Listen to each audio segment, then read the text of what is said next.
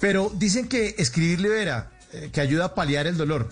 Y se lo menciono María Jimena por otros sus libros. El libro que usted publicó en el 2010 llamado Mi viaje al infierno, donde narra la historia del asesinato de su hermana Silvia durante la masacre de Cimitarra en, en febrero del 90. Eh, eh, si sirve para liberar eso, si es un ejercicio de exorcismo o de o, de o, para qué se escribe.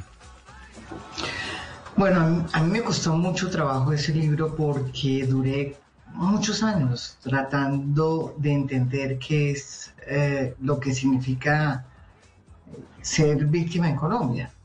Y, y como digo, me pasé por muchísimas etapas eh, de dolor, de tristeza, eh, para poder entender y, digamos, destruir toda esa mala vibra que le deja a uno la manera como la institucionalidad trata a las víctimas en Colombia. Eso, eso, eso pasó, digamos, en la época en que no había ni siquiera ley de víctimas.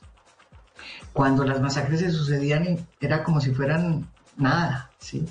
Eh, las, eh, a mí me tocó irme del país porque no teníamos dónde, o sea, porque nos iban a matar, la, mí iban a matar a mí, no, me tocó irme al otro día, mataron a, a, mi hermana, además de que ya me había pasado todo lo que había pasado con el espectador y Guillermo Cano y Pablo Escobar.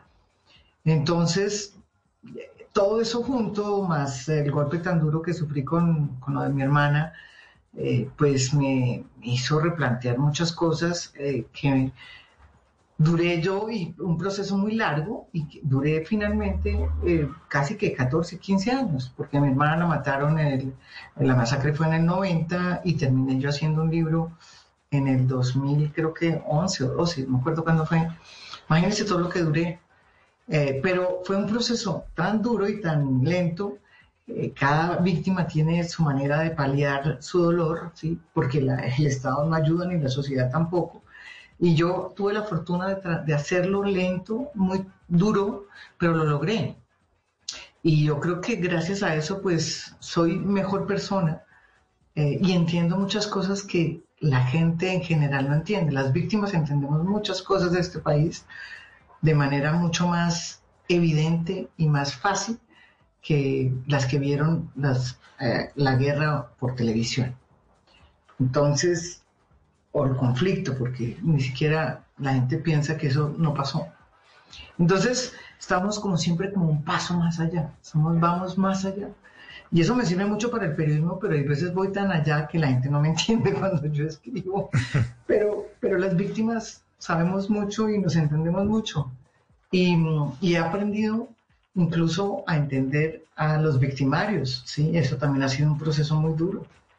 Eh, y y por ejemplo, yo he sido una de las primeras en reconocerle que un asesino como Mancuso, pues ha hecho su papel eh, y ha sido el que más ha intentado eh, realmente contar la verdad y mm, de, de, alguna manera decirle a las víctimas, mire, aquí estoy con la verdad, cosa que no lo ha hecho casi ningún ex paramilitar.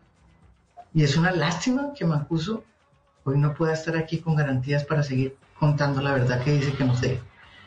Eh, es una mínima cosa que se le exige eh, al Estado cuando ha habido tantas víctimas del paramilitarismo, de la misma manera que yo le exijo a las FARC que cumpla, oígame bien, con todo lo que tiene que cumplir en la JEP, ¿no? No, no no, no, no niegue lo que no, no se puede negar, que no hubo reclutamiento forzado, que no hubo eh, todos los crímenes que se cometieron. la JEP es para confesar crímenes, no para decir que hubo un proyecto revolucionario, ¿no? En las noches la única que no se cansa es la lengua. Por eso, de lunes a jueves a las 10 de la noche empieza Bla Bla Blue con invitados de lujo. Yo soy Lorna Cepeda. Yo soy Diego Verdaguer. Les habla Consuelo Les habla el chef Jorge Raúl. Hola, soy Carolina Cuervo. Soy la reina de la música popular. Yo soy Adriana Lucía. Yo soy Tato Devia. Blue, vamos a estar entonces el pote y el petanco. Con buena música, con historias que merecen ser contadas, con expertos en esos temas que desde nuestra casa tanto nos inquietan y con las llamadas de los oyentes que quieran hacer parte de este espacio de conversaciones para gente Despierta. Bla bla blue. De 10 de la noche a 1 de la mañana. Bla bla blue. Con María Macausla, Simón Hernández y Mauricio Quintero. Bla bla blue. Porque ahora te escuchamos en la radio.